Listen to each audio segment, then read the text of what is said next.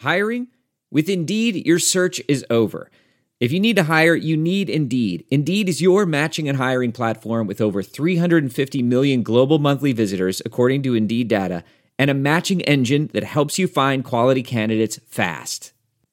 Ditch the busy work. Use Indeed for scheduling, screening, and messaging so you can connect with candidates faster. Listeners of this show will get a $75 sponsored job credit to get your jobs more visibility at Indeed.com slash match.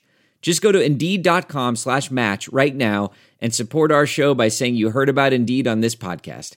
Indeed.com slash match. Terms and conditions apply. Need to hire? You need Indeed.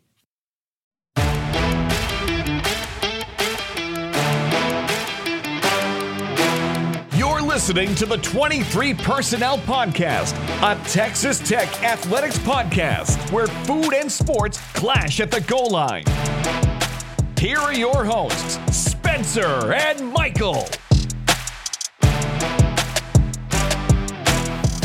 All right, what is up, everybody? Welcome back to another episode of the 23 Personnel Podcast. I'm your host, Spencer, joined by Michael. What's up, man? How's it going? It's good. I think uh, I think Neal Brown's coming to town. I just heard a NASCAR outside my outside my house. NASCAR, NASCAR, NASCAR. Yeah, What, what about the going real draw? Draw on third and long. I love it. Can't wait to see it. I wonder how many of those we'll, we'll actually see this weekend. Because Well- that was more of a Neil Brown thing. I don't know if like if he's instilled that into Graham Harrell. I don't think so. I think that would be a tough sell.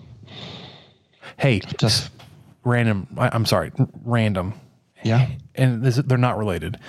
So I went to my nephew's football game on Friday night. Their starting mm-hmm. quarterback is named Harrell.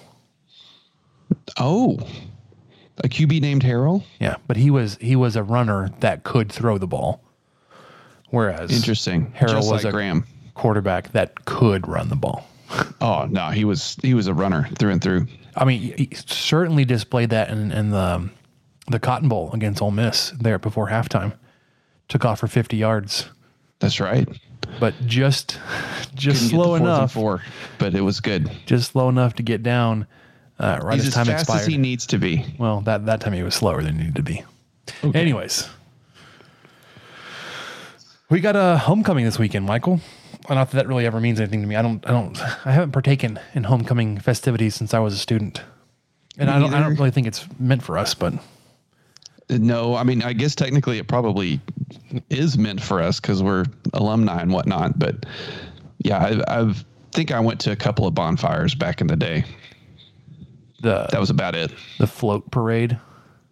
You ever Yeah. done that? I, I, No. Like I said, I, I did that as a student. I went because it, it went right.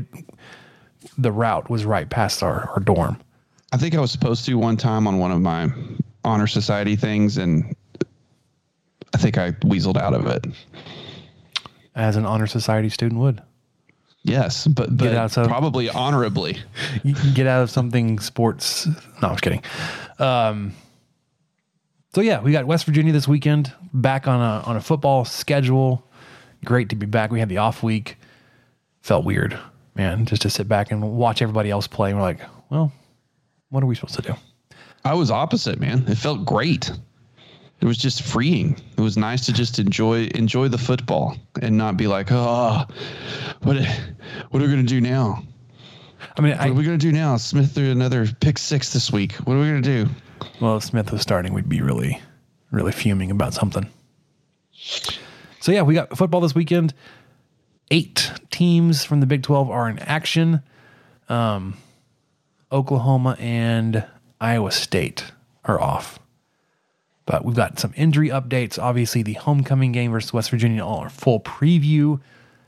Let you know how they do statistically so far throughout the year. What the Graham Harrell offense looks like. Some names on defense that have always been around, and maybe a couple name, a couple guys that uh, you should be aware of. Uh, some weird defense statistical anomalies, especially on the West Virginia pass defense. Well, I'll get your take on that, Michael. Uh, Okay. Update everybody on the FPI stuff. Weirdly, on like on a week that you were off, things shifted. uh, according to FPI, you're favored in three of your last six, but those all three of those. Well, let me just say all all the numbers r- really have gone down in terms of um, your probability to win Have they gone down from the be- the beginning of the season or from last week from or last what? week. Oh, So not playing, it went down. So everybody else was was playing up a little bit. Anyways, we'll, we'll get into that a little bit. If you want to keep up with us, Twitter is probably the best spot at 23 personnel for the podcast. You get obviously all of our great links for the shows. Once those hit, some some teaser audio clips, uh, and just great, great fun memes, good stuff from Michael at 23 personnel. And can follow me, Spencer at punts suck, and Michael at Michael underscore LBK. You can also catch us 10 to noon on Rob Rose College Tailgate. Talk 103.9 FM here in Lubbock, streaming online at kkam.com and on the Talk 103.9 mobile app. And as always, this episode is brought to you by Sports Drink, episode 305. Sports Drink is a newly created internet community that tries to find the intersection of sports and not sports. They're here to help us grow and to hate your favorite team. A rising tide lifts all boats, so go check them out online or on social. Go to sportsdrink.org or open Instagram and type in at sportsdrink.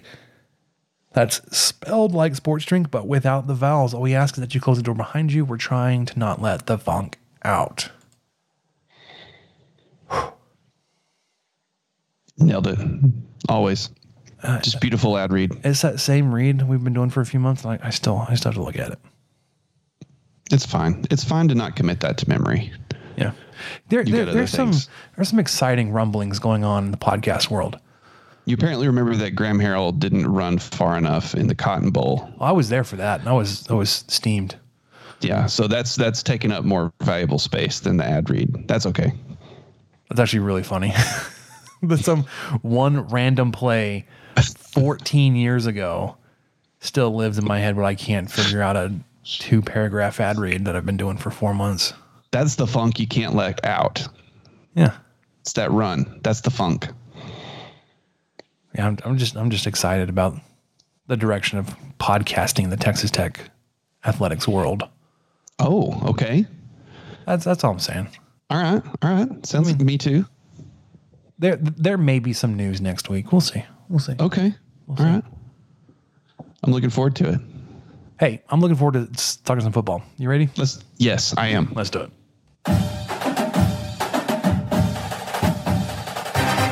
Chubb keeps it himself. Made two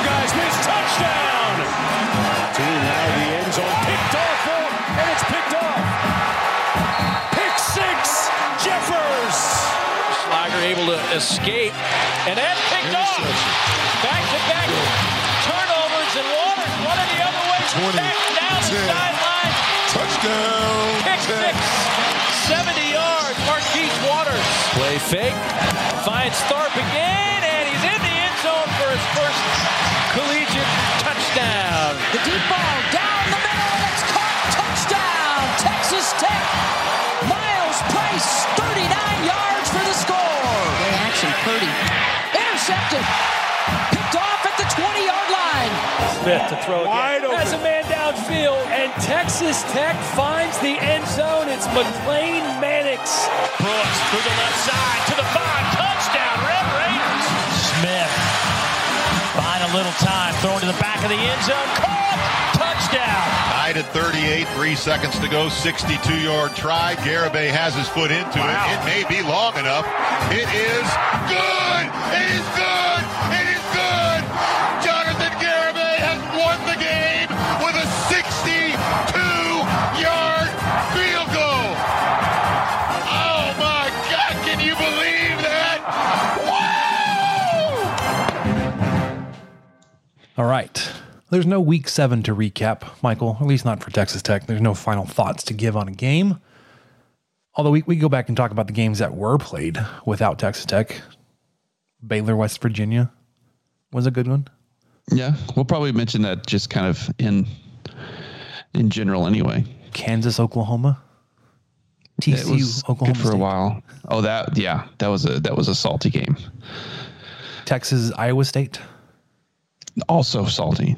Salty for different all- reasons, though. They were all good games. Ex- uh, even the KU game was was good for a while. which is impressive. They did they did that on the road with their backup quarterback Yes. and kind of went toe to toe with a mostly full strength, full health Oklahoma when, once they got Dillon Gabriel back. So That's that right. offense is uh, potent. So the Big Twelve does it run through Fort Worth? Is that is that what we're seeing? Do, do we have to admit this now, or can we no, wait a little bit? No, no, no. Okay, I, good. I, I, I think let's that let's let Kansas State I think the see what they have to say about it. My gosh. Um, so my phone is on the desktop here. And the Discord keeps going off. Maybe maybe if I put on the mouse pad it'll it'll help a little bit. I can't believe you have notifications on for that thing. It would just. I think my phone would explode. Well, so and I I turned them off a few weeks ago when I went on that hunting trip, and it took me a while to figure out how to turn them back on, which was strange because I turned them off, but I couldn't get them back on. And then I I I went I maybe last week or maybe it was two weeks ago. I devoted like four hours to catching up on one channel. I was like, all right, I'm I'm caught up. The problem That's is pretty quick. I don't think I kept up since. so now you're four hours behind again. well, I don't know because that channel I, I went back and was reading, um, back in July. Oh my gosh. There there were discussions about the Bachelorette. Okay. Yeah, I, th- I think you made it to the the genesis of that channel. Anywho, so Anyways. Kansas State. Apparently, when we did our Gauchos After Dark, I kind of rubbed one of the Kansas State guys the wrong way, and I wasn't meaning to, but they. Dude, did you get like the uh, well, actually, well, kind of and- and you know feedback what from was- that guy? No, and, and what was fine was um, that w- he was hosting a Spotify live with the Gauchos one evening, and I just hopped on to listen, and then out of nowhere he saw me and asked me to to to say a couple things. So I mean, he was really nice. I had a it was nice of him to to ask me to to speak. I was just listening, and then then he hopped in on ours, and so that's why I was like, okay, I'm not gonna try to argue or anything, but you know, Kansas State as as well as they've played, their biggest win is against an OU team that's kind of I don't know who they are yet. Nobody does. Uh, yes, they had Dillon Gabriel. I think that was his big point, but they also lost at home to Tulane, and they also scored ten points in a road win in Ames. Um, so I mean, it's just kind of as well as as as they've looked at times. I think they're, um, you know, I don't know if they're the best team in the Big 12. That's all I was getting at. And so that's going to, the, the purple battle this weekend is going to settle a couple of things. And I, I'm rooting for the Wildcats because I would rather live in a world where the, the Wildcats are going to the Big 12 championship game than, than the Frogs. But I just don't know. I don't, I don't know what that team is just yet to, to only score 10 points. Yes, Iowa State has the best defense, I think, in the league, but not not Big 12 caliber offense if you can only score 10 on the road or 10 at home. What did you think about that question, or like, what were some of your thoughts on like worst team in the Big Twelve? Because th- th- there were actually quite a few different answers in that in that uh, after dark. Um, and I I kind of defaulted and said, well, it's Iowa State because they're zero and four. They have the worst record. But like the more I thought about it, I was like, I don't Their know. if- is so I don't good. know if there's like a worse team. That there's definitely a bottom tier. Yeah. I don't think it's a clear worst team. Uh, you know, depending on what week you ask and who you ask, Tech may and BB. I was gonna say, Tech is- might be in that tier. as I was going to say, is, is is Tech in- included in that? Um, because right now they're they're they're one and two, um, so they're not that Yeah. far off from being winless. Um, but interesting. I, I I think we'll know know a lot more this weekend. Obviously, when you get two teams that are uh, kind of picked to finish around the same area, um, to see what they do to, to each other. Like if it's a close game, like yeah, then probably they will finish pretty close. Or if one team like like drubs the other one, like well, okay, I can feel a lot better about that team or whatever. So. Yeah. Yeah. And so this weekend we'll get a chance to to see some of that. The Kansas is heading to Baylor at 11 on E ESPN2. Of course, our game we'll get into more later at 2 p.m. on FS1. Then Texas heads to Stillwater, 2:30 on ABC. That's going to be a pretty fun football game I that I wish you know I could leisurely watch, but you know I'll obviously have my focus on the Tech game. and and I, I, I hate to give this much credit to TCU. I'm kind of cooling on Oklahoma State. You know, I'm not. That that's kind of where I was coming around to at the end of that conversation was Oklahoma State went on the road as a dog and lost in overtime. So they're still really darn good. Um, I mean, I, I think they should win this weekend. We'll see if they do. But I don't know, man. I mean, that, that defensive front is just unreal. But TCU was able to have their way against it quite a bit.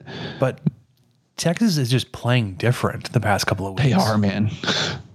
they are. What's happened? I'm just I'm knock on wood. So glad we were already through the Texas. Well, game. Came back. I guess that's the simple answers. Ewers came back, and that kind of that rejuvenated everything. And one we word. caught He's him in a rough healthy. week. Yeah, yeah, Because like You know, if, if you're facing Texas now in the season, like ooh, I, I I'd be back like preseason, very un, un uncomfortable and very non confident. Well, I think we at Texas Tech may have done two things this season. I think it's it's common that that uh, or a common thought that Texas Tech broke Houston. So there's a chance that they fixed Texas. So you're welcome, Longhorn fans, Is Texas back? for for that get right game in Lubbock. Where- in, in, in where they in the game where they, they lost. Yeah, Yeah, then if it's their only one, I mean, so what? It'll be fine. Or Yeah. not their only one, but their only Big Twelve loss. yeah, then that game Kansas State TCU. Um, and I, I I know we all we all like to poke fun at TCU and their attendance, but like you, you just you just can't you can't defend a top fifteen matchup, two undefeated teams, and there being sections of their stadium empty. Was it really that bad? I I did watch quite a bit of that game, but I missed a lot of the of the stadium shots. I do know there were quite a few fans wearing orange in the stands, but You're welcome, Cowboys. yeah. Those are give, a lot of give him a promo code. No, no, because they the, the TCU forced Texas Tech to buy the, the mini the mini packs or whatever, and then Texas Tech Oh, sold off their extra tickets to. Little man helping man. I mean, it may have been to Oklahoma State and Kansas State. It's a little bit of a little bit of guns up camaraderie, I guess. I don't know, but there there are a lot of Cowboy fans, and and that's that's that's a a big alumni base for them, Dallas Fort Worth area. Has it like? Oh sure, I mean, it's their, their second other major metro area close to campus for them, so yeah, and recruiting base too. I mean, it's it's huge. yeah. Anyways. it's as close to Dallas as we are. We'll learn a lot more about the direction of the, the conference after Saturday night's game, FS1. I, I hate that that's on FS1. I do too. I really wish there could be more eyes on that because this is a compelling matchup to to me. I've just really enjoyed Big 12 football this season. I like that Kansas is not just a a doormat. You know, I mean, Kansas at Baylor could get interesting. You never know. I, I I'm just really liking that it's just kind of a, a wild conference this season so far. Now someone will have to emerge eventually, but maybe not. I mean, maybe you have three eight and three teams, or however that works out, eight and four, whatever the math is. Yeah. I'm good at it. It's, only what we do. I have I computers know. that do the math for me. It's fine. Yeah. And I'm, I'm just interested to see like, is Baylor for real or like, is it like an all, even year, down year? Right. Have they really started something, or is it kind of regressing back to normal for Baylor? I I don't know. Or is the big theory that McGuire was the only thing holding McGuire and Beard or Blanchard? I'm sorry, man, way off. Uh, McGuire and Blanchard were they the only thing holding the ship lap together? So we'll see. Nice. All right. I want to give a quick injury update before we get into our West Virginia preview. You doing okay? Oh, What? injury for the players. Yeah. Oh, okay. me, I was just not making, me. I was making sure you're all right, my man. I mean, I, I had a little bit of an upset stomach last night, but I'm, Okay. I'm on the mend. Okay. All right. Mm-hmm. All right. Well, good to know. Well, I wanted to know that. So thank you. I took the day off actually. To recover? Yeah. Okay. I mean, it wasn't like a stomach bug, but there was like. Your stomach was upset. It was angry. Uh, and, and and yeah, there, there was enough that it was like I. th- This has happened several times, and I, it's probably just an indictment of just like just me getting older, and not not acting like, like I'm getting older. Yes. There have been several nights where I've I've stayed up feeling like I'm gonna get sick, never do, but the next day felt like I got sick. Yeah. Because you just were up and you felt like crap all night. Yeah, with like you you get that like the weird stomach hangover where you're like you're you don't want to eat. Anyways, But you know you need to. And then you eat something awful. and then you Anyway. and then you don't feel good. You're like, oh, that was that was a mistake. Anyways, that was my life today. Took the day Well, I'm glad you're okay. Good injury update.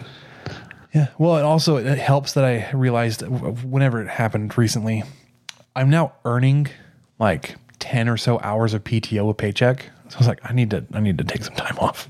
Yeah. I'm earning more like taking a day off every two weeks. I'd still be accruing more PTO than I'd be spending. That's it, man. This is the way. All right, quick update for the Texas Tech football players, not not for the Texas Tech fans here. Uh, more some of these more as a reminder. So out for the season, uh, linebackers Bryce Robinson and Bryce Ramirez, wide receiver Cameron Cantrell, defensive lineman Trevon McAlpine, offensive line Cole Spencer, and as a reminder, he's going to be seeking a medical red shirt. Questionable for this weekend. Myles Price still working on that ankle. JJ Sparkman had a bum thumb. I don't not exactly sure what what he, what he did, but um, his thumb may hold him out. Running back Cameron Valdez may be back. Um, he, I think they were.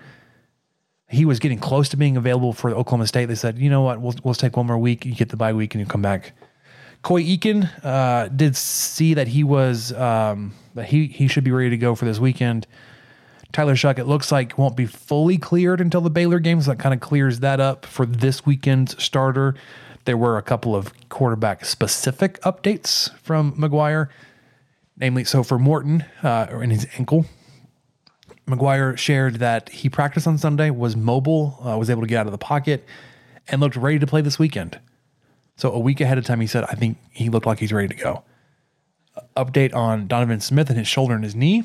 McGuire said he looks healthier than he has been in a while, which doesn't have the same ringing endorsement that he that he said Yeah, for Morton. yeah. Uh, but that he did look good throwing on Sunday. Uh, and then he followed up saying, "I feel really good about saying we're going to have both available." So he, he's he's not you know he's not talking about Shough there. Morton and Smith, they're in a really good frame of mind. I would take him at his word on that for sure because every chance he's had so far to say that all three will play or you will see all three, he has said it.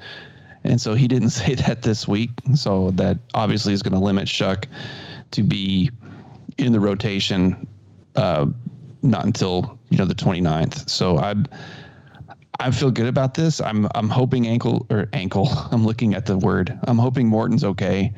Um, I know that he just got battered up in Stillwater. Uh, that hopefully should be the the best defensive front he sees all year, possibly his hopefully long tenured wonderful career here at Texas Tech. So Well- maybe that will that will uh, you know be better this week. Well, the West Virginia front is no no slouch. No, they're not. They're I I know that. I mean I, that is true. I'm not trying to downplay West Virginia, uh, but I do think that Oklahoma State's a little bit a little bit something special there. a little salty.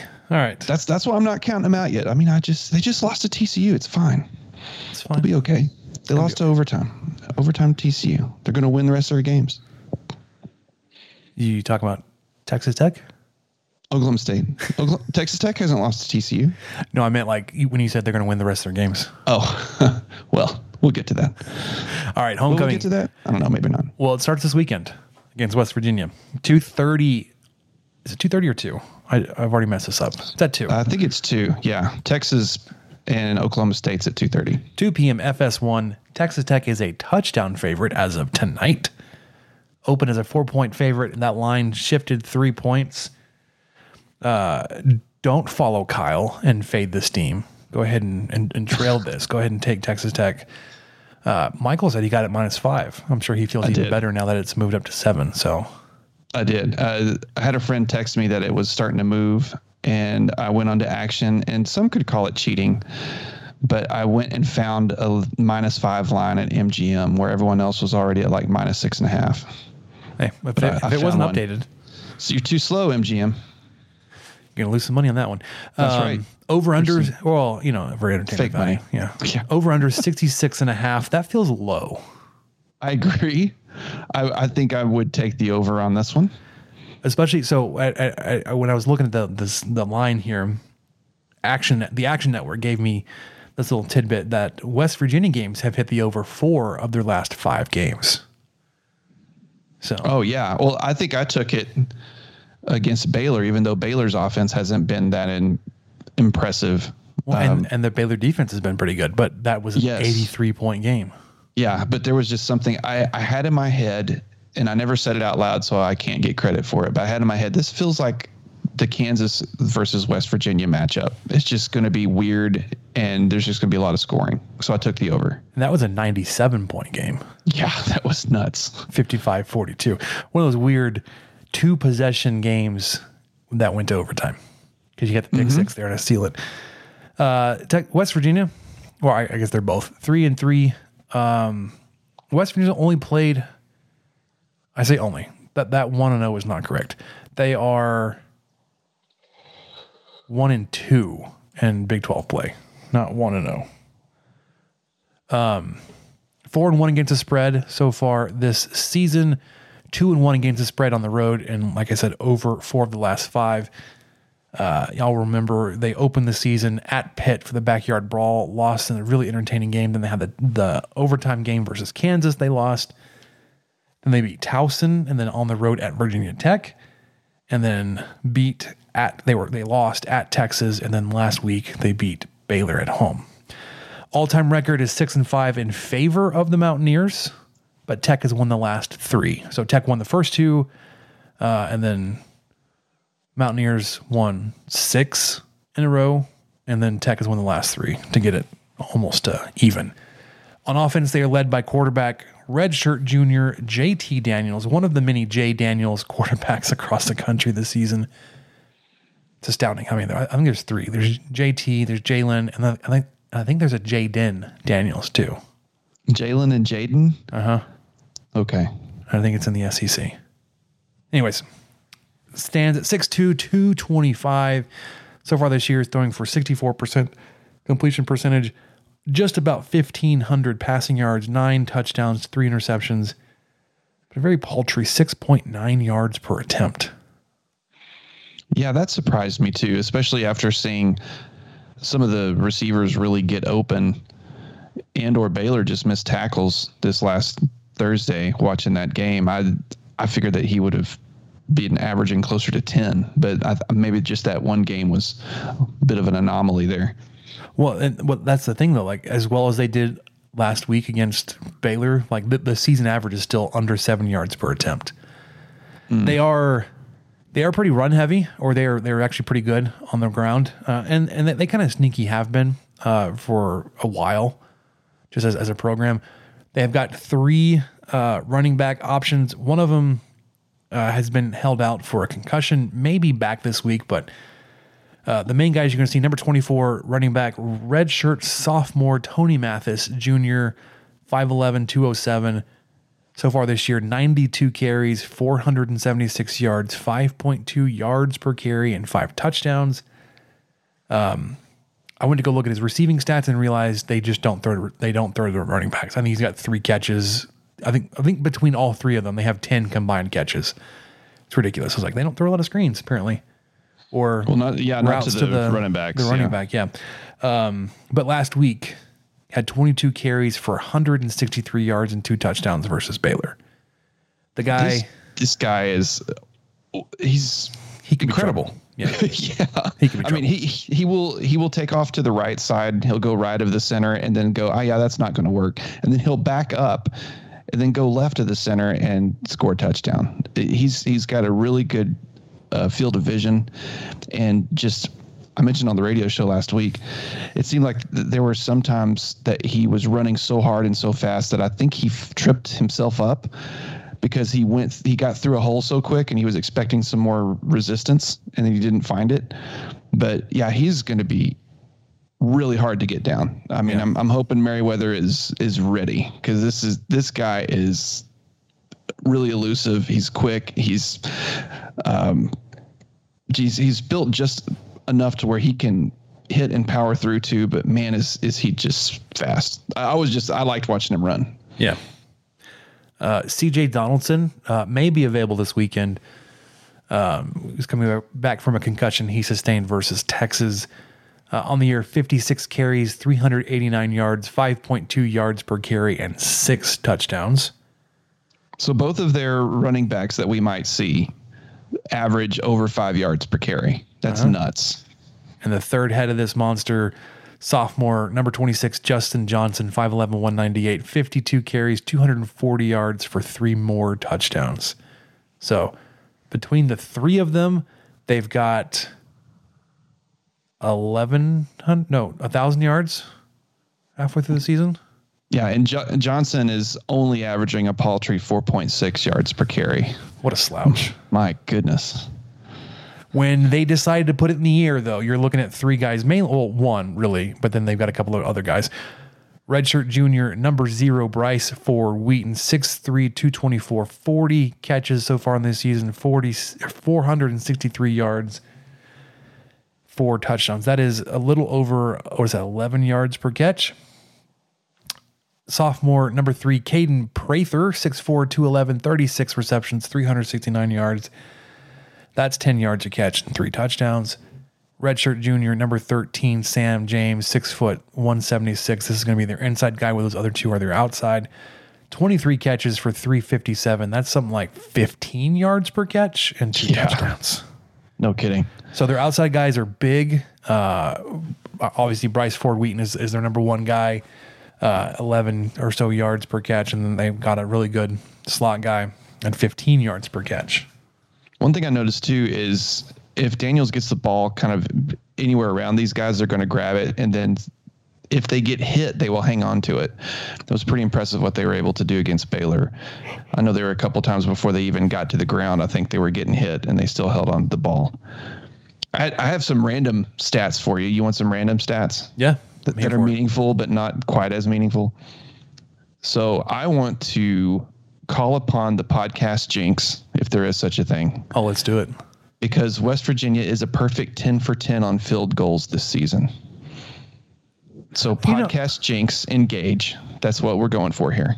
I, I wouldn't mind if they if they kept that streak perfect. If it meant they were score they were scoring more field goals than touchdowns. No, I want them to miss field goals too. I mean that I mean, that would be preferable, ideal. But also like if, if, if they're having to settle for field goals, then yeah, uh, they, they, they can hit three of them this weekend. It's yeah, fine. that's true. That's that's kind of the the whole the first three quarters against Oklahoma State. That was nice. yeah. and of course he's the other Big 12 kicker who hasn't missed all year. The kicker for uh is it Legg? For Oklahoma State? Is there a kicker named Legg? I think so. He did get a lot, lot of airtime the the TCU game about how tight and short his shorts were or pants were. They, Oh, you know why? Were basically You know saying why? like he's like he's wearing bicycle shorts. You know why? He's got legs. he knows how to use them. Sorry. Okay. West Virginia, back to the on. game, has only allowed eight sacks this season.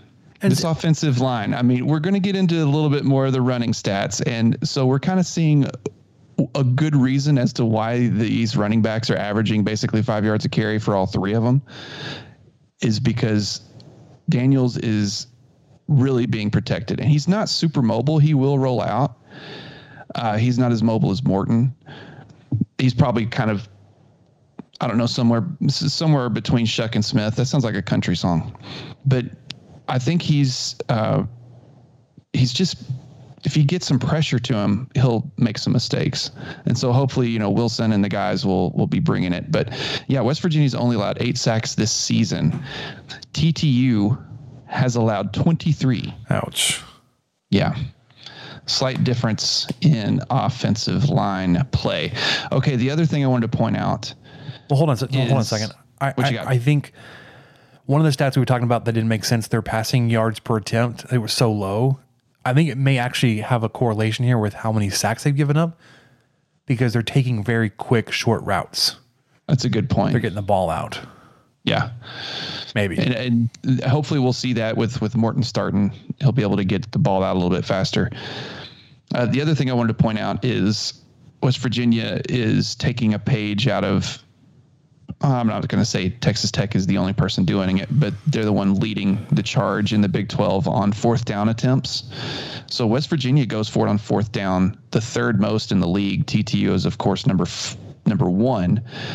That they have a really bad success rate, 14 of 25. But you know, keep it up, keep keep doing what you're doing.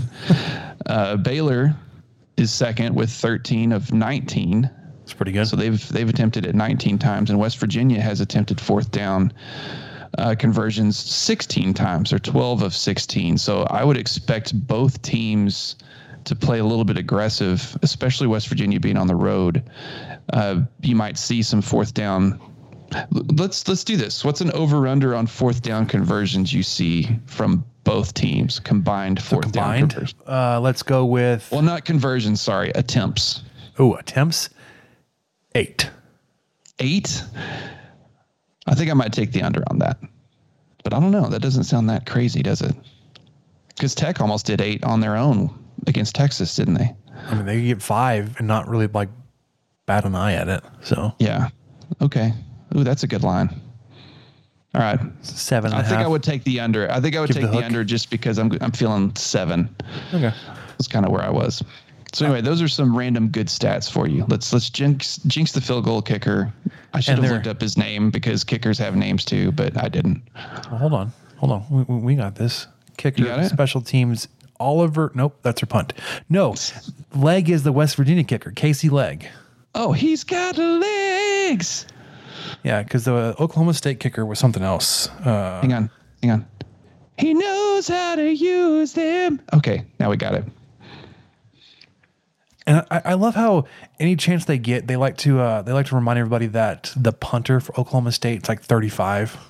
Yeah, it's great. It's like like like he and I are about the same age. Like that's kind of ridiculous. This guy, uh, I'm- I'm this not guy dropped off his three kids at daycare today on the way to the game. Um, welcome the, the guy, the only guy with a 401k on the team. Anyway, yeah, I, I just I get a kick out of that too All right, because I think he's the oldest. Is he the oldest one in the FBS? that's what they say. That's what they say. Hold on, I'm I'm, I'm gonna find this kid real quick. What kid? What are you finding? the kicker for Oklahoma State. Oh, okay. Wait, there is he he Ammendola? No. Which one's Ammendola? Oh no, Ammendola's on the Chiefs now. Shoot. Uh, Alex Hale, Tanner Brown, Kason Shrum, or Logan Ward. It's one of those three. Four. I have no idea. I love the that we're kicker. looking up field goal stats. This is gonna be great. Okay, I've he is Punter Tanner Tom Brown. Okay. And the the punter is Tom Hutton. Yeah, He looks it too, dude. the kicker for Oklahoma State's Tanner Brown. He's a perfect twelve for twelve on the season. Oh, Christopher Dunn, NC State's kicker, is fourteen of fourteen. And then West Virginia, Casey Legg. yeah. Gosh, what a name! I, I know. I think we say this every every time we preview this team, and and his name comes up. All right. So matchup wise, Michael, let's look at Yeah, Texas I Tech guess we offense. should talk about that. Yeah, When Texas Tech has the ball, they throw for 365 yards a game, 7.2 yards per attempt. That I hate. Hate that that number's actually going down. I want it going the other direction. I want it going up. A bigger place. Um, running for just about 120 yards per game at 3.3 yards per carry, converting 30%, 34% of third downs, and a little bit better than 50% of fourth downs um, and scoring 34 and a third points per game, whereas West Virginia defends the pass, allowing only 263 yards per game, but at almost nine yards per attempt. which is another one of those weird things that doesn't make sense. They're giving up 260 pass yards and nine yards per attempt. So they get beat deep on big plays, but only a couple of them. They are pretty good against the run, giving up only 112 yards per game on 3.5 yards per carry.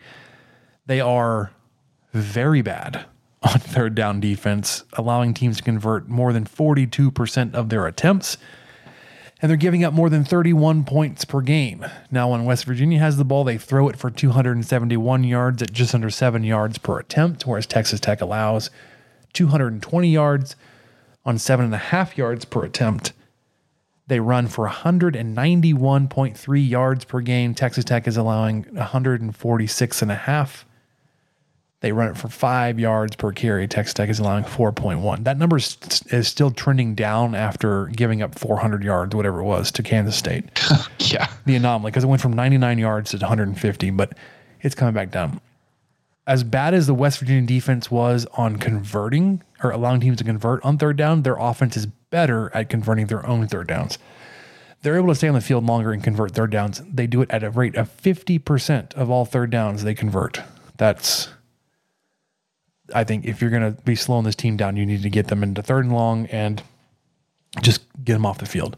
Texas Tech is allowing teams to convert 33 and a third percent of their third downs.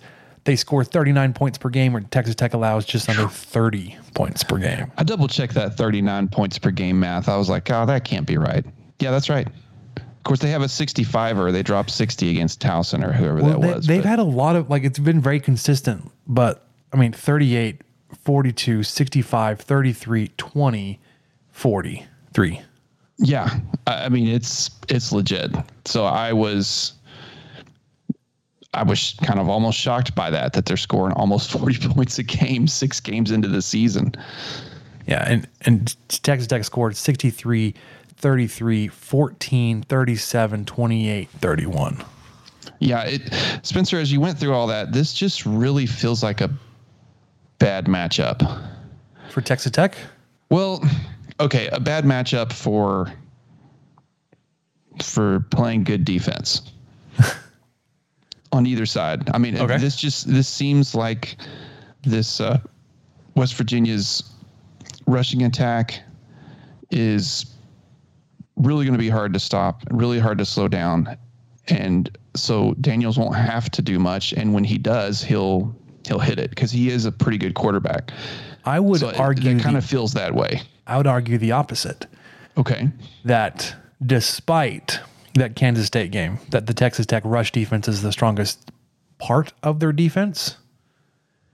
And that if they're going to force Daniels to beat him through the air, that he's only doing it at 6.9 yards per attempt.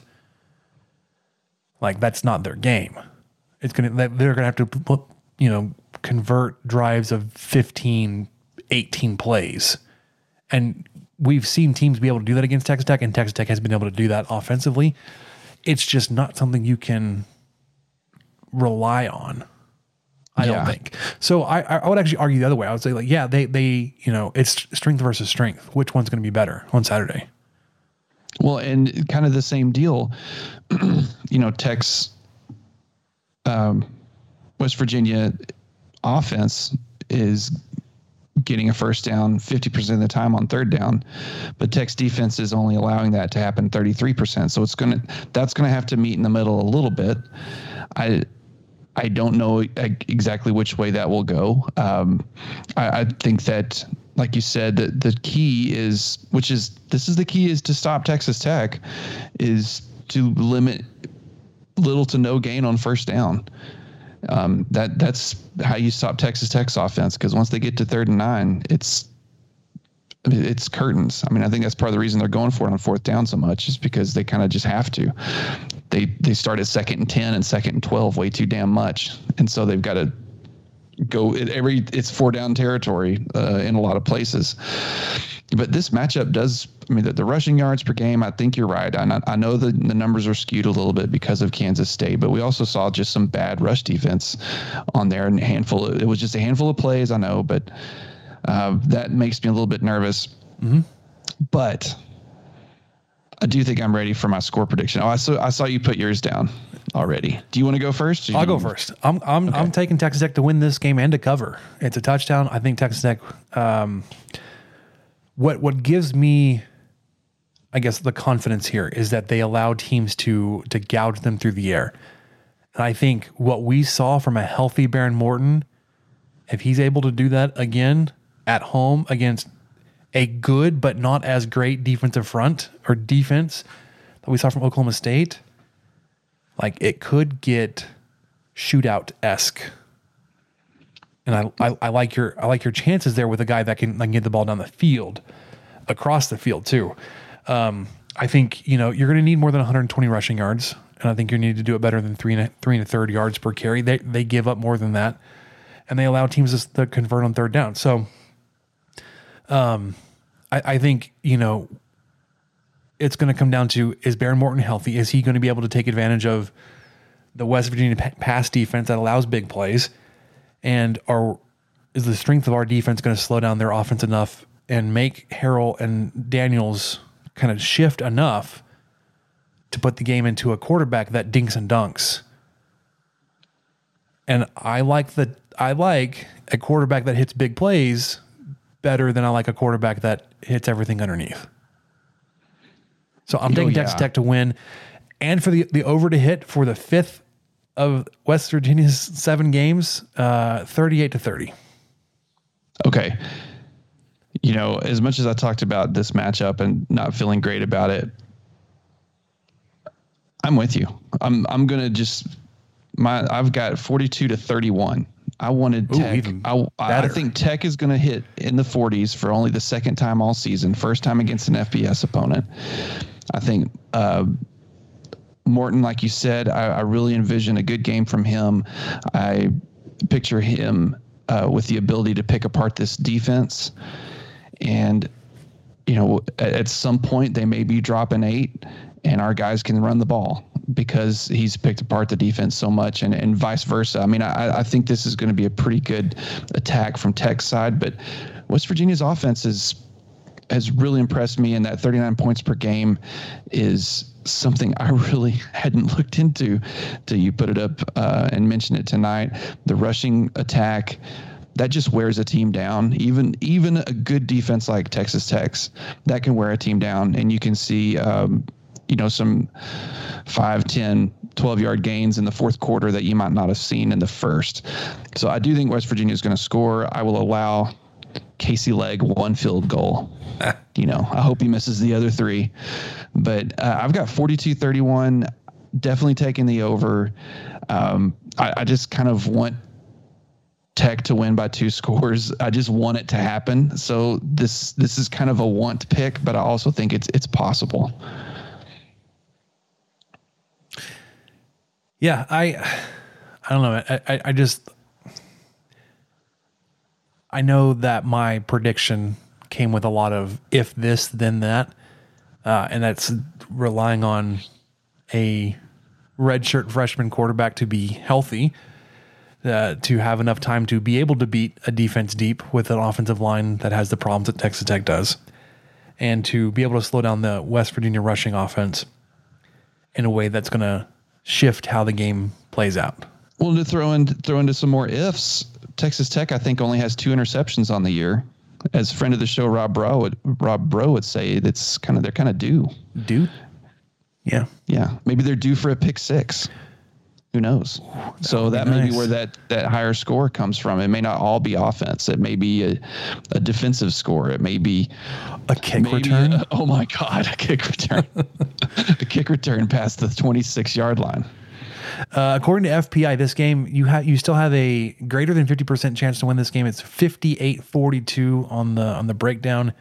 Uh, beginning of this season, it was a sixty-seven to thirty-three, so it shifted a little bit more in West Virginia's favor.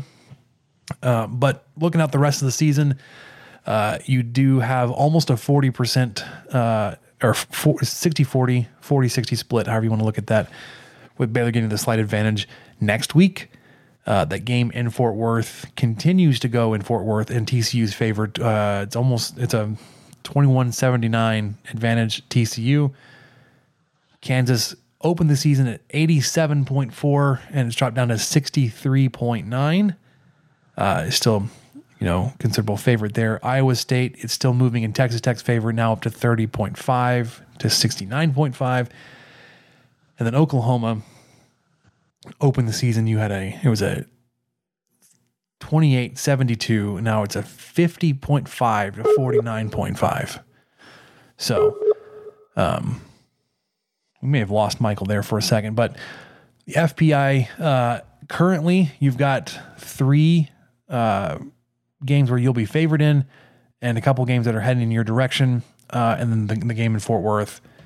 I mean, it's just not going your way with how well TCU's been playing this season. But um, man, I, I'm I'm still like loo- looking at at the the this second half of this season.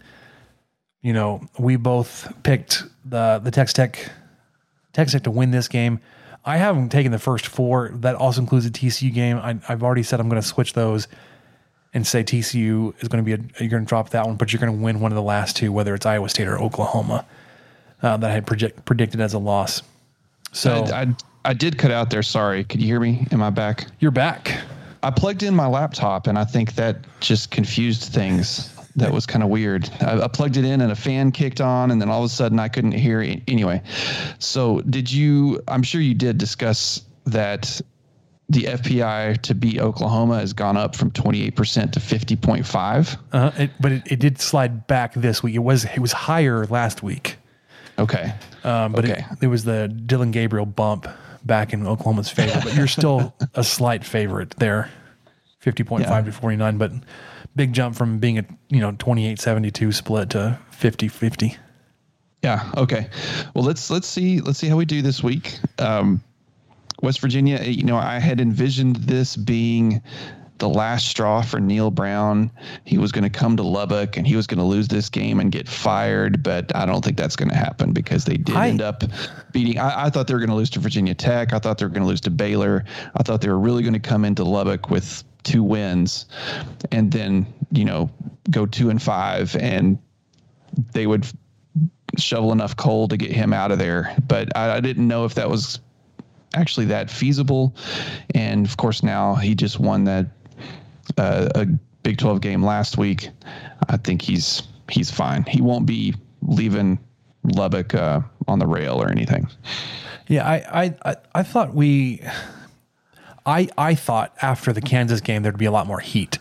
Uh, what's helped Neal Brown is Kansas has actually turned out to be a pretty decent football team this year. Because had they regressed to the cellar, be like, wow, not only did they lose to Kansas and they lost the two possession way in overtime, which I, I'd love to. I'm, I'm not going to let that one go. Well, it could just be timing too, because who knows? Kansas, if they lose every the rest of the games, But uh, right, that was the absolute best time for West Virginia to lose to Kansas was was early on, as opposed to losing to them in November when they were, you know, two and nine. Yeah. So, um, I love that this game is in, in Lubbock though. So get the home game. You get a night game. I, I don't know if, if we mentioned that Baylor game next week, 630 kick. Yes. Okay. No, I don't think we mentioned it. I was just agreeing it. Yeah, ESPN two, six thirty kick. It's your first the night 29th. game. So basically a Halloween kind of thing happening. Yeah. Your first night game since, uh, Murray State. Yes. Well, your first home night game because the NC State game was also at night. Yeah, and that was a really cool looking night game. I just feel like we're kindred spirits with with North Carolina State. I'm rooting for them. Well, but they, they lost their, their quarterback, Yeah, they did. Devin Leary. He's out for the season. So, Still got their kicker though. He's still and they're they're running backs, which I I, I talked about this with uh, with Bro on the show this weekend. I was like, well, the the passing touchdowns in that game against Texas Tech did not come from Leary. So, Oh, that's a good point. all right, uh, I've got some things for. I was gonna say basketball. It's not just basketball. It's more Big Twelve news, uh, and I, I think it's more like we're just delayed on this. So we're just gonna touch on it and give you our thoughts on the schedules are kind of being put out. Uh, the conference schedules 2023, 2024, uh, indicating that Texas and Oklahoma are, are still intending to be here within the conference. Uh, there will be no divisions. Uh, every school will play nine conference games in football. And over a two year period, every school will play every other school in the conference. Uh, and then traditional rivals after realignment will be preserved. So Uh, not like a Oklahoma Oklahoma State, which I think the only one that's going to be affected like a, as a traditional rivalry post realignment. Um, so everything else uh, would would remain. Basketball. Yeah, I, I wish we. I wish they would give it. I wish they would give us like a sample schedule to just kind of sink our teeth into because I don't know what they consider a traditional rival. Well, yeah, and like, how do you play uh, thirteen teams in eighteen games? Like, Yeah. How does that happen? You're obviously playing several couple a couple of teams, yeah, but both years. And what do they consider? a tra- Is is Baylor Texas Tech a traditional rival because of ties to the Southwest Conference and all that kind of Is stuff? or Texas Tech Houston? yeah, I mean that that's in state. That Predates the Big Twelve, but that's it does, but there's something there that could come with. Is it Texas Tech, Oklahoma State? I, I don't know. I don't know what they consider traditional rivals because honestly, as much as I hate to admit it, most once Oklahoma and Texas are gone, a lot of the quote unquote traditional rivalries are gone. I mean, I guess there's TCU Baylor, yeah, um, Kansas K State, of course, Iowa State, Kansas State. Kansas State, but I think that's even kind of recent. I don't know if that. I, I'm sure it's been there's been some bad blood or something over the years, but I don't think it's really kicked up except for the last you know five to eight years. It's gotten really interesting and and uh, one of my favorite uh, games. But I'm, I'm just I'm, I'm going to see what they think a traditional rival is, and uh, we'll take it from there. Who knows? We might be playing. I don't know. I'm trying to think of somebody random. We might be playing UCF every year. Traditional rivals. Didn't we have a bowl game in Orlando once? Uh, I don't know. wh- where is the Gator Bowl played? Yeah, it's a good question. No idea. So we played Virginia after Yeah. 2007. Howie Long's son. Yeah. Yeah. Basketball, it w- you'll stay at 18 games, uh, but just like football, will no longer be round robin. So again, you'll play. Uh, you know, well, it's, it's actually it- it's going to be the same math for football. When they say you're going to play every team at least once every two years, that's your nine. That's your 18 conference games. You'll get 18 conference games in basketball every year. Which I'm sure they'll have to spread that out too. Like you'll get everybody twice in three years, or everybody three times in five, or whatever that math would turn out to be. Yeah. Which I guess wouldn't matter because you wouldn't. Texas Tech, or sorry, Texas and Oklahoma would be out, and you'd be back down to 12 before you could play everybody. So it probably doesn't matter. Um, and Texas and Oklahoma, Oklahoma could just blow this up and be out before 2023, anyways. it's just like, well, we did this for nothing. But speaking of basketball, Big 12 Media Days going on today, Tuesday, the night we're recording, and Wednesday. Women's went today, men's are tomorrow, who's a Wednesday. As you listen to this, getting ready for Mark Adams to take the stage, press conference. Um, press conference for Big 12 Media Day starts about 9 o'clock. Mark Adams hits uh, the stage at 11.30. Uh, the players he took with him forward, Fardaws Aimaq, guard De'Vion Harmon, and forward Kevin Obanor. So interesting that he's taken two newcomers of the three players. Uh, and I, I'm still really interested to see what what Aimaq's going to look like. Is is is there is there going to be any anything you can take away from uh, his foot around? his foot injury? Like is he on a scooter? Is he is he in a boot?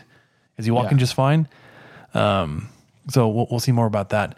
The preseason poll did come out. Texas Tech has been picked to finish fifth, uh, tied with Oklahoma State, and I think we're seeing that with with with the football this year. Everything is so close and so hotly contested within the Big 12. Even if you finished fifth in the conference, I don't think that would be a bad, necessarily a bad season because of how good the rest of the conference. Obviously, I would love to finish first. I'd love to win the conference. Um, you haven't won the conference in a few years now, so it's like I want to get back to that. But the way it's been picked out, Baylor, Kansas, Texas, TCU, and your top four, it's hard to argue against any one of those. Like TCU were like they were getting pretty good last year. They return literally everybody. Miles, Yeah. Pri- not not Myles Price, but uh, Miles, uh, Micah Peavy. They're they're forward slash center number four, whatever his name is. I, I'm blanking on it. And then seventh, Oklahoma, Iowa State, West Virginia, Kansas State. Yeah, I I don't get too worked up on these um, because Tech's kind of they've overperformed as much as they've underperformed in the last seven polls or so. So that's fine. Uh, I, I just I'm anxious to get it started. I want to see what Adams has put together, what how this team's going to play differently. I think it's going to be a lot less positionless as as it was last year. It, I was very skeptical of them not having any true bigs last year, but uh, they made it work pretty well, especially on the defensive end. They were a menace, uh, just trying to get passes through every single player when they have a six nine wingspan. So it'll be a little bit different this year on that, having some true bigs and some true point guards. Yeah, because we, we, we, were hearing at least in the preseason, this early practicing time, and then the the scrimmage that happened, Daniel Yeah. Batcho has been looking really, really good. Yes. Uh, so that- another you know true five maybe out there. Fardaws Aimaq would be kind of in that pushing towards a five. Uh, De'Vion Harmon is more of like a true point guard. Yeah. uh, who, who could probably also really score too. But yeah, I, I, you you maybe I wouldn't say going more like traditional and having positions, um, but you're you're kind of hybrid transitioning kind of away from that, or at least first steps in addressing some of the biggest concerns we had from last season, which I think is great to see that Mark Adams like, hey, this didn't work. Like we, we had some holes. Let's uh, let's address that instead of oh we just didn't have the right we just had we didn't have the right group of six nine guys. Let's let's, let's try again.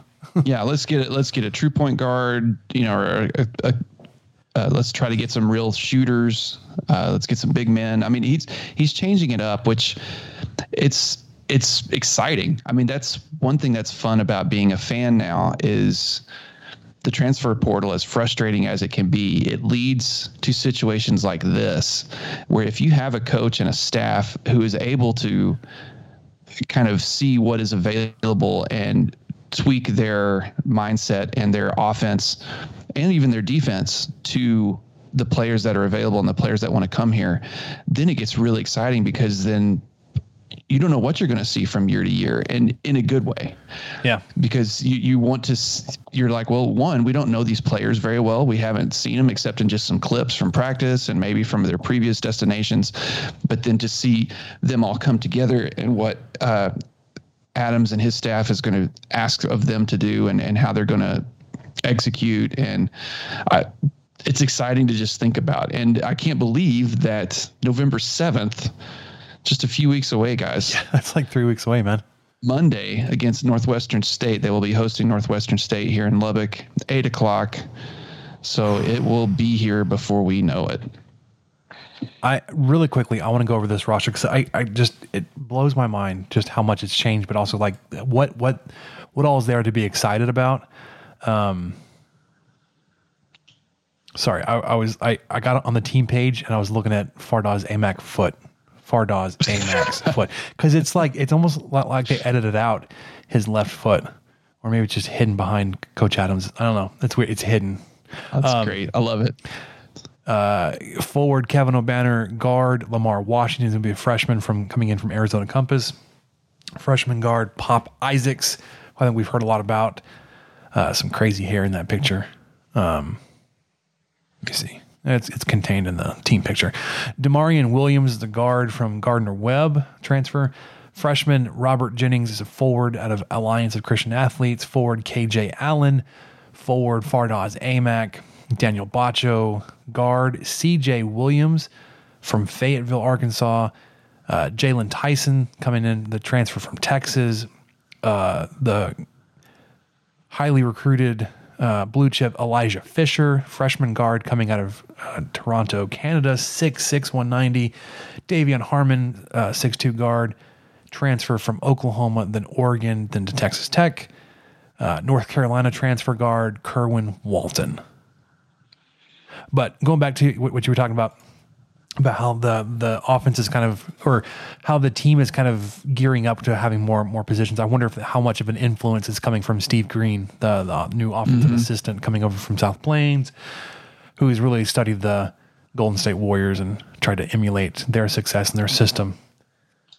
Yeah, I mean, and that's that's just what you like to see. I know it's only his second year, but for Adams to have brought in a guy like that with a completely different offensive mindset, and then maybe handed him the keys to an extent and say, what do you think you could do with, with this guy? What do you think you could do with this player? Uh, I don't know if he's going to fit. Okay. Well, what about this? You know, maybe he just really, uh, kind of gave him um, a lot of sway and into the type of offense that Tech's going to play.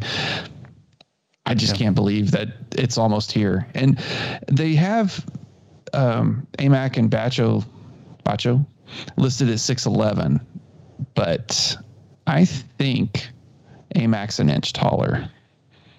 So someone's, I think someone's seven foot, but I'm not sure who. Yeah, it's very close. In, in the picture, Aimaq definitely looks taller than Batcho, but it even looks like he's leaning a little bit. Yeah, he doesn't look like he's standing straight up. He's leaning on that right leg, man. He's kind of leaning. Oh, that's over. right. Yeah, yeah, that's right. He's got his foot off the ground. He doesn't even have it in a shoe. Yeah, uh, he had it been like in a boot or something for this picture. Oh man, yeah. I just see toes. There's toes behind Mark Adams. All right, all right. We're, okay. we're Zipper filming a we're, we're team off photo. the grid. Yeah, we're off um, the grid. Did, did you mention the the preseason poll? Tex Tech checking at 25 so. on the AP preseason poll, which are usually ridiculous, but it's better to start there and work your way up sure. than to start off of it. Um, yeah, get the benefit of the doubt early. Um, th- that is one thing that, yeah, preseason. I just said something about preseason Big 12 rankings. I never get too worked up about those, but I'm not worked up about. I really, either, I'm not worked up about it either. But I really do think it's advantageous to start on that AP 25 list. Yeah. Even if you drop off of it at some point, hey, you were there. So I, the, the names there, I, I do think it makes a difference, even if, if Tech just squeaked by at number 25. Yeah, because your, your strength of schedule, I mean, I, am I'm, I'm going to try to find it really quickly. Oh, it's probably, it's probably very trash. low. Um, yeah. So uh, early on, Texas Tech's checking in at 17th on KenPom. Uh, strength of schedule, it, it's all it's, it's all zero right now because nobody's played a game. Um, so never mind. But all right, let's wrap this up with what we learned, uh, and then get ready for the West Virginia football game this weekend, homecoming. Uh, but let's get to what we learned. What did we learn, Palmer? I don't know, sir. I don't know either. All right. One, I wanted to, I wanted to have a, a quick follow up with our man Tristan McGonigal, who had some Blink 182 hate last week. It was just takes. It wasn't hate. Takes, sure. Uh, I, I, I, when I saw this, I tweeted at him and he, he liked the, re- the reply, whatever. But, uh, tickets for the Blink 182 World Tour sold out within just a few minutes. Yeah. So there's enough people that want to go see this that bought up all the tickets.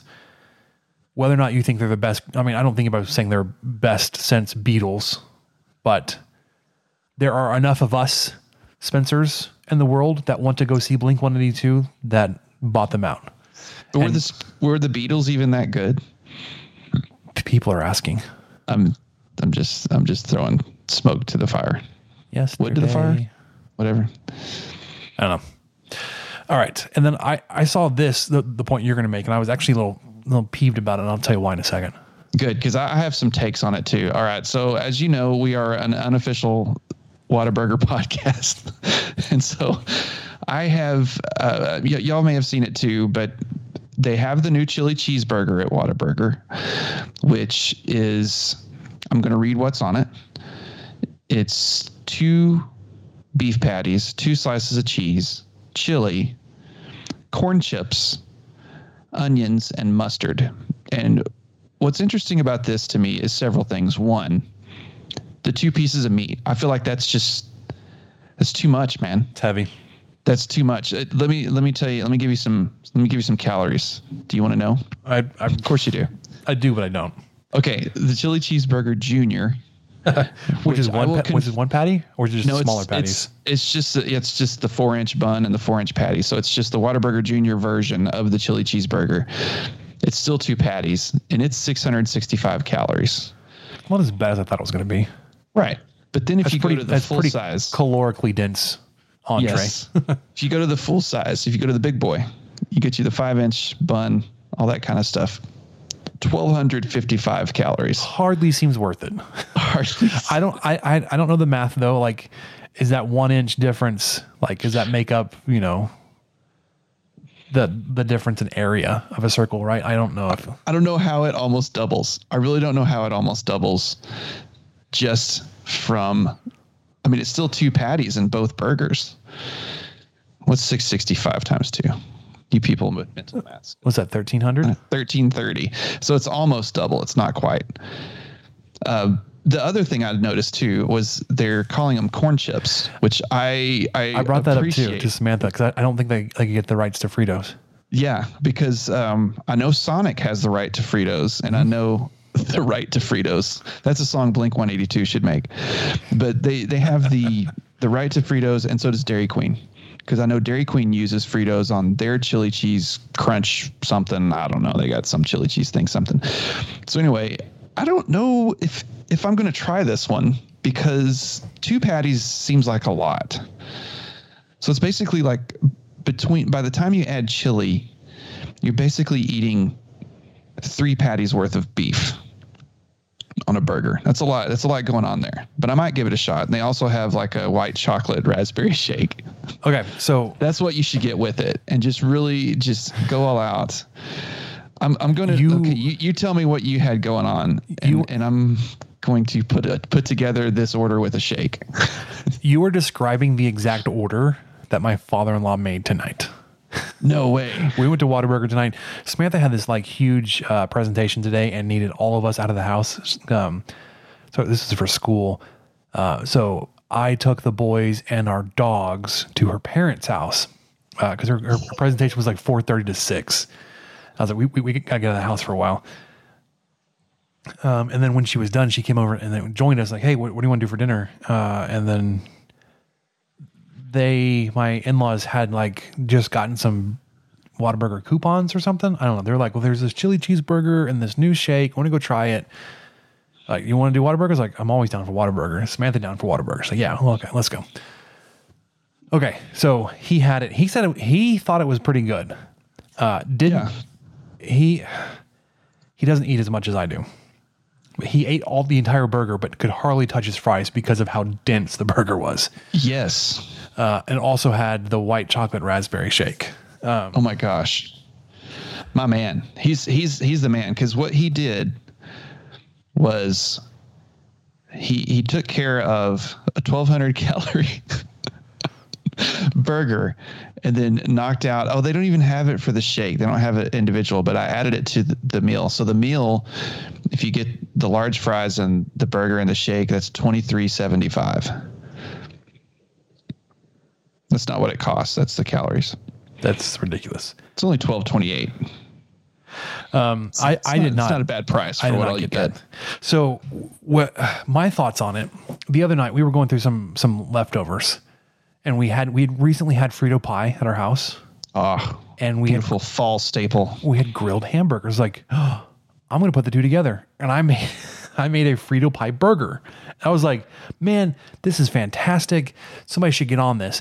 And then I'm not even kidding. Like three days later, I get the notification from Whataburger. We got this new burger out. I was like, they were listening. Obviously, probably were. They, they they couldn't turn around a new product that quickly. But I just thought it was interesting that I said it in my living room where there is an, an Alexa device and then Whataburger comes out with the same menu item that I said, somebody should make this. The difference is you got the luxury of making yours with Fritos Yeah, instead of instead of HEB corn chips or whatever. generic. They probably is HEB corn chips. Yeah, it really might be be. honest. Um, I I don't think I'll try it. I mean, I'm I I know may if I will either. I may do the smaller version because I just I don't know. I just I don't know if I can get down with that big. I don't know. It just doesn't. It's just not appealing to me. I, I've done it and I was like, that was good, but I don't know if I want to do it again. Well, that's what I learned. I learned that they've got a chili cheeseburger, and I'm not sure if I'm in for it either. All right. So that'll do it for us on the 23 Personnel Podcast. Getting back to our food roots. We are excited to get back to football, host West Virginia for homecoming this weekend. We're both taking Texas Tech to win. I got the Red Raiders winning 38 30, Michael at 42 31. For Michael, I'm Spencer. That'll do it for us. We'll catch you next time.